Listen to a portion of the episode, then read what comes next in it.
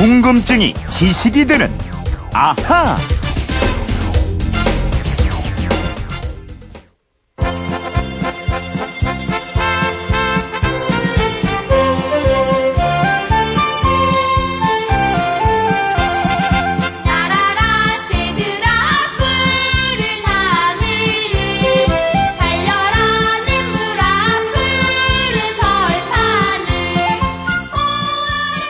네.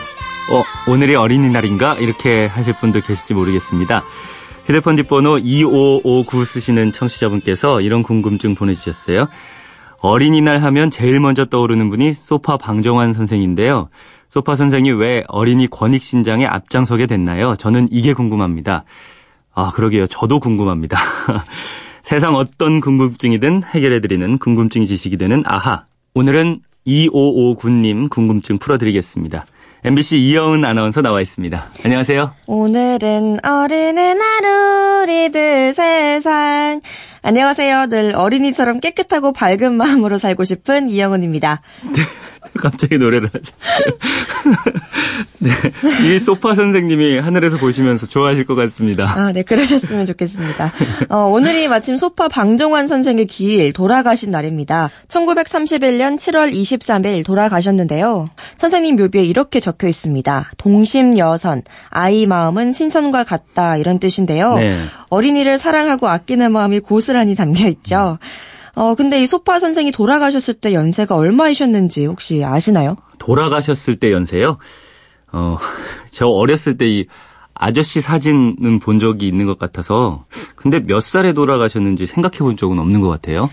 음, 아마 거의 모든 분들이 그러시지 않을까 싶은데요. 네. 선생은 1899년에 서울에서 태어나셨고요. 1931년 어린이를 두고 가니 잘 부탁하오 라는 유언을 친구들에게 남기면서 운명하셨습니다. 향년 33세였습니다. 아, 33살이요? 왜 그렇게 근데 일찍 요절하셨습니까? 어, 저도 조사하다가 깜짝 놀랐는데요. 당신 몸은 생각하지 않고 오로지 어린이를 위해 일을 워낙 많이 하시다 보니 건강을 해친 것 같습니다. 네, 1931년에 33이면은 뭐 어린이 관련 활동 이런 거 무척 일찍 시작하신 거네요. 네, 그렇습니다. 선생은 7살 때 학교에 갔다가 교장 선생님의 눈에 띄어서 그날로 머리를 박박 깎고 전교생 중에서 가장 어린 나이로 서대문 근처 보성 소학교에 입학해서 배움을 시작했고요. 네. 10살 때 어린이 토론 모임인 소년 입지회를 조직해서 회장으로 활동했습니다. 아, 10살 때 그럼 이미 그런 큰 꿈을 꾸기 시작한 거예요? 네, 그러다가 15살 때 인쇄 공장에 다니던 부친의 뜻에 따라서 설린 상업학교에 입학 합니다. 집에서는 은행에 취직해서 집안 살림을 일으키기를 바랐거든요.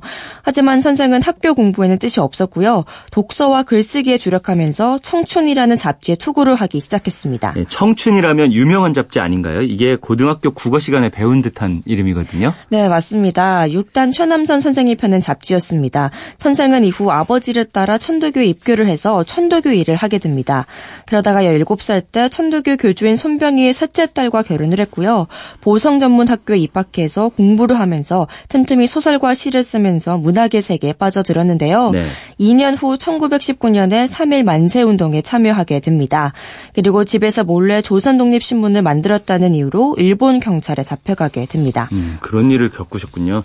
근데 이때까지만 해도 어린이랑 관련된 일은 별로 없었네요. 네, 그렇습니다. 그렇게 3.1 운동이 탄압당하는 현실을 겪으면서 일본을 이기려면 장차 우리나라를 이끌게 될 아이들을 잘 길러야 한다. 아이들만이 우리의 희망이다. 이런 깨달음을 얻게 됐고요. 네. 천도교에서 선생과 뜻을 같이 하는 사람들과 10년 뒤의 조선을 생각하면서 어린이들을 길러야 한다면서 사람들을 설득하기 시작했습니다. 음, 그러니까 3.1 운동이 어린이한테 관심을 갖고 또 운동을 하게 된 직접적인 계기가 된 거네요. 네, 그리고 선생 생각에 어린이를 위한 운동이니까 일본도 트집을 잡지 못할 거다 이렇게 판단을 했고요. 네. 어린이들을 위한 운동을 열심히 하다 보면 분명히 독립할 날이 오겠다는 믿음을 가졌던 겁니다. 음, 그래서 어린이라는 말과 어린이날 이 날을 만든 건가요? 네, 그렇습니다. 선생은 어린이 운동을 하면서 어린이를 위한 동화와 동시를 많이 집필했고요. 어린이만을 위한 잡지 창간도 서두르게 됩니다. 음, 그 당시가 그러면 1920년대예요. 네, 지금처럼 어린이들이 많지 않던 시절이 고 더군다나 어린이 전용 잡지를 누가 사겠느냐면서 주위에서 다들 만류를 했습니다. 하지만 선생은 잡지 창간 계획을 밀고 나갔고요.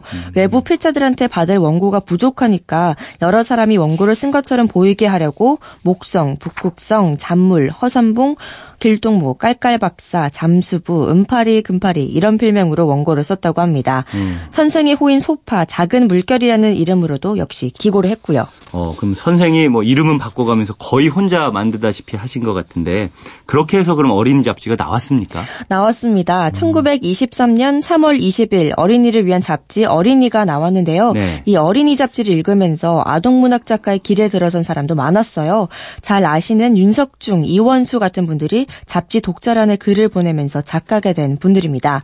어, 혹시 오승은 아나운서 고향의 봄이라는 노래 아시죠? 네, 알죠. 저도 노래 나의 살던 고향은 요거잖아요. 네, 맞습니다. 남북 동포들이 만나면 함께 부르는 이 노래를 만든 분이 이원수 선생인데요. 네. 이분은 잡지 어린이를 통해 만난 어느 소녀와 펜팔 친구 글동무가 되었고요. 훗날 결혼도 하게 됩니다.